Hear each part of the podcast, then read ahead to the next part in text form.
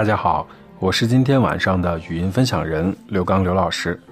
我今天要分享的主题呢，还是和《欢乐颂》有关，叫做《女王的铠甲》。《欢乐颂》第二季呢，都已经要开播了。我关于《欢乐颂》的人物分享呢，还没有写完，可见我是多么的懒惰，所以呢，才有了这样的一篇语音分享，希望大家喜欢。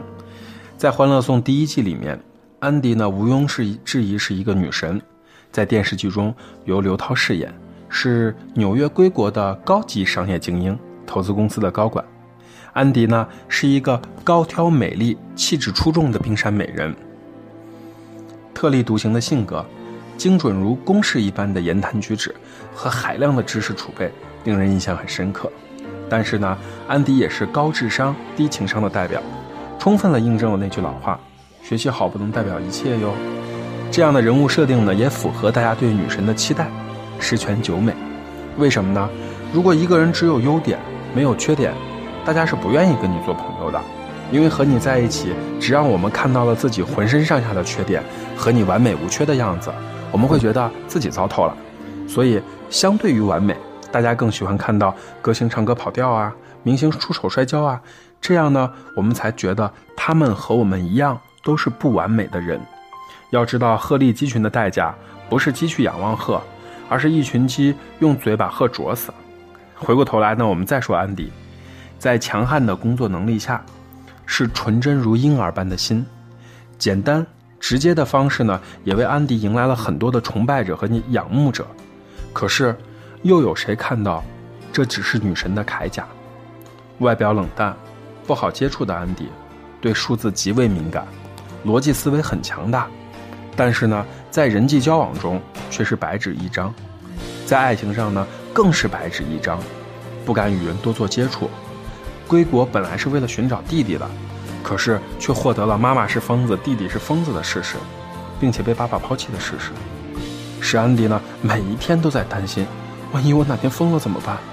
特别是那段爸爸说如果安迪也是疯子的话会掐死他，让安迪感觉整个人都不好了。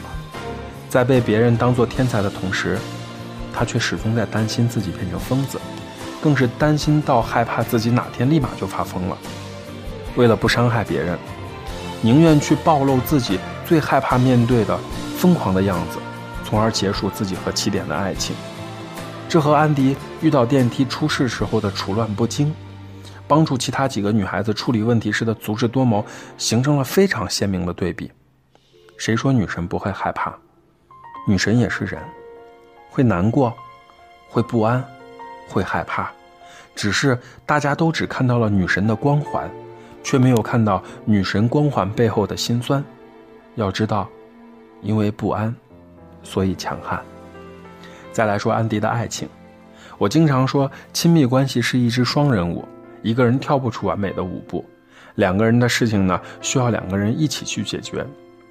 但是，安迪太理智了，理智到用一种残忍的方法去考验起点，明明知道普通人都没有办法快速接受的事情。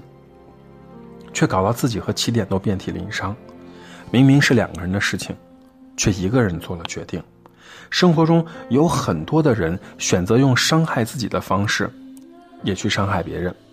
要知道，感情是不能拿来算计的，它不是数学公式，也不是逻辑推理。当一份爱出现裂痕的时候，两个人都需要去负担一些责任的。在我看来，安迪不是女神，更不是女王。她只是满身伤痕，却不得不学会保护自己的普通人。虽然有大把的优质青年在追安迪，包括老谭、包子、起点，全是事业有有型的这种的成功人士，可是呢，安迪却活在自己的担心、痛苦和害怕里。所以，他选择把自己包裹起来，就像我们身边的很多人一样，不一定喜欢一个人生活。但是却习惯了一个人生活，慢慢的活成了一个仙人掌。所以，请不要让孤单变成一种习惯，习惯到不想要去改变些什么。要知道，好强不等于坚强，不哭不闹不代表不难过，不喊不叫不代表不不心痛。电视剧就是有这样的魔力，一个镜头的切换，就好像时过境迁，什么都结束了一样。感觉上安迪像没有受到一万点伤害，还可以正常的生活。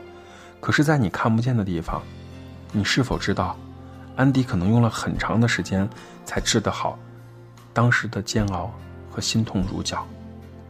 但是安迪又是幸运的，在怀揣着身世之谜，随时活在自己会发疯的这种的一种高压下，却在身世之谜逐渐被揭开的同时，意外的收获了友情和爱情，关关的崇拜，小妹的羡慕，邱莹莹的自愧不如，加上曲筱绡的刮目相看。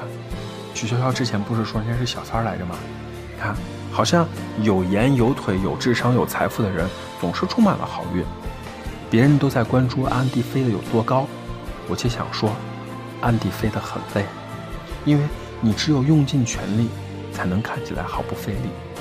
所以，卸下女王的铠甲吧，请做真实的自己，触碰自己不美好但真实的样子。要知道，稻草人穿了一个好看的铠甲，他内心还是稻草人，而且他挥舞起来很吃力。这就是关于我的分享。也希望通过这样的分享呢，可以触动到一些朋友。今天的分享到这里就结束了，谢谢大家。不管你在哪里，世界和我陪伴着你。晚安。